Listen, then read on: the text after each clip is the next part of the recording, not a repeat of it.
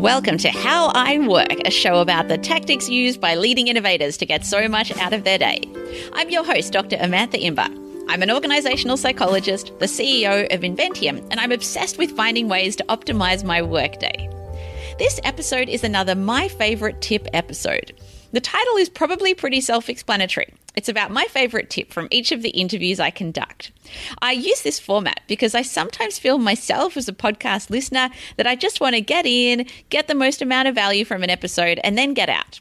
So, in this format, that's exactly what I do. My guest today is Nancy Duarte, who is pretty much the world expert on designing and delivering presentations. Nancy's firm, Duarte, is the largest design firm in Silicon Valley, and they help very big and famous companies and people from Apple through to Al Gore design and deliver great presentations. Nancy's also written several books about storytelling and presentations, including the Harvard Business Review Guide to Creating Persuasive Presentations. So, given Nancy's the world expert on this topic, in this clip, I want to share with you Nancy's response when I asked her about her process for writing and delivering presentations. So, on that note, over to Nancy. So, sometimes, sometimes I have a a deck already in the can and I've maybe already delivered it a hundred times. But what happens is I I get kind of bored with the same thing over and over. but I also know that no audience is the same. So no matter what, I tweak it. If it's more analytical kind of audience, I put different things in than if it's more an emotional audience or if it's a female audience. I have different modules I can move around. Um, if it's new, if it has to be kind of half 50% new or nuanced in a bigger way, my assistant schedules it out. So I'll, when I accept it and um, I I'll tell her how long I need blocked. So, and she knows to ask if I don't. I'll say I need two 90 minute sections blocked. I need this. And, and, and no matter what comes up, um, those don't get moved. Like my working sessions, she finds new space for it if it has to get moved, but it rarely gets moved. If I speak to a, so if I commit to a speaking gig and I know it's new, I realize that there's a whole lot of other opportunities that are going to come up where I wish I had that 90 minutes back. So it has to be worth it to me to put that kind of um, effort in. I just finished one uh, to a to a major venture capitalist, and I spent two 90 minutes, which isn't that much. My data story one, when I'm done with this course, that keynote's probably going to take me about 25 hours to really get done. Then, if it's new, new, which is a very different process than riffing on an old one. So, if it's new, new, I take a first pass. Now, someone in the whole world thinks I'm a presentation designer because they keep putting that up on Wikipedia and I pay someone to keep taking it down. so I am not a presentation designer. So I mm. do very crude concepts. Some of them I have to sketch by hand and because I don't know how to make a loop, you know, mm-hmm. I sketch it by hand, scan it in, put it on the slides, and then I have a designer actually create my deck. Um, so a new a new talk might take up to 40 hours 40 60 hours but i pace myself i, I do that instead of writing in the morning i would make my deck in the mornings um, and then i hand it off to design and then um, to get ready if i know the material i don't get nervous um, I, I, my ritual is to just, if there's a green room and I'm alone, I'm okay. If there's a green room and there's a bunch of yappy people in there, I have to breathe slow. I have to be quiet. I think through my, visualize my slides. I have to be quiet visualize myself on the stage. And then I, I was going to do a piece on what, well, that's weird. I'm kind of quiet and in, inbound, right? Or looking in. So I asked a, there's a private Facebook group with a bunch of public speakers and i'm like well what's your pre-talk ritual?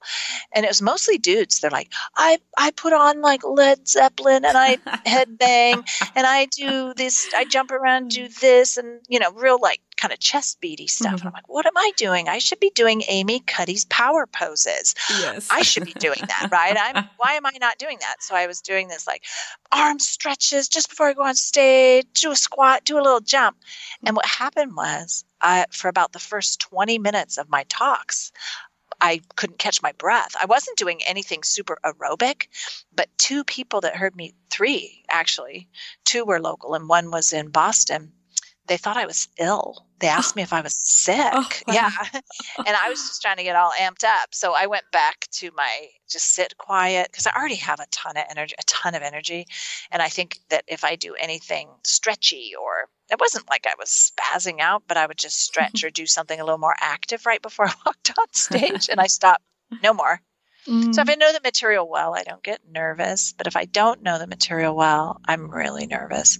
Um, and I, I practice, but I have to way calm myself down. My heart races, and I have to just get my heart to to calm down. Um, so I don't. I hope that was a that was that was a fascinating insight and. Gosh, I think it's so much about you know what works for you. Yeah, I've definitely heard about a lot of um, kind of the sort of typical male motivational hypey speaker, mm-hmm. you know, listening to the theme from Rocky before they go on yeah, and things like that. That was a lot of people. Yeah. I mean, the guys were like, oh, and I they have like what was weird is the guys answered in a multi-step process. It was like in my room, I do this, and then I check my teeth, and then I jump, jump, jump, or I or I listen to this music while I walk to the venue. Like it was really funny. And then I check my zipper. I mean, it was just really awesome. And it was like exactly in those steps every time because that's their lucky sequence or whatever. I'm like, wow, I'm not as into this clearly. Mm. Hello, it's me again. So, something that really struck me about Nancy's description is how long, how much time goes into creating a presentation from scratch. Nancy said it would be around 40 to 60 hours. And I know I can definitely relate to this in my own life when I'm starting a presentation from scratch. But when I think about most presentations I see at conferences, that, you know, to be honest, they're, they're pretty underwhelming. And I often wonder how much or how little work actually went into it. It often looks like they quickly put together a slide deck with a whole bunch of words that essentially functions as their script, and then they're just kind of going through their script. And often, you know, really, I find a lot of speakers are just wasting everyone's time. And particularly for the bigger conferences where you have, say, 500 plus people in the room. And if you were to multiply out every audience member's hourly rate from their salary, sitting through a presentation that adds no value or doesn't change behavior, I mean, that is the biggest waste of money ever. But I feel like people don't think about it this way. So I'm curious for you, listening to this episode, is delivering presentations something that you do? And would you change the way you think about preparing and polishing a presentation if you were to multiply out the cost of people sitting in a room and listening to you? I personally think it's an interesting thing to do. So that is it for today. If you like this excerpt, you might want to listen to my full chat with Nancy, which I link to in the show notes. And if you're enjoying how I work, I would love it if you could take five seconds right now to leave a review in Apple Podcasts or wherever you listen to this episode. Um, every review just brings a huge smile to my face, uh, and it's wonderful getting feedback from listeners like yourself. So that's it for today, and I'll see you next time.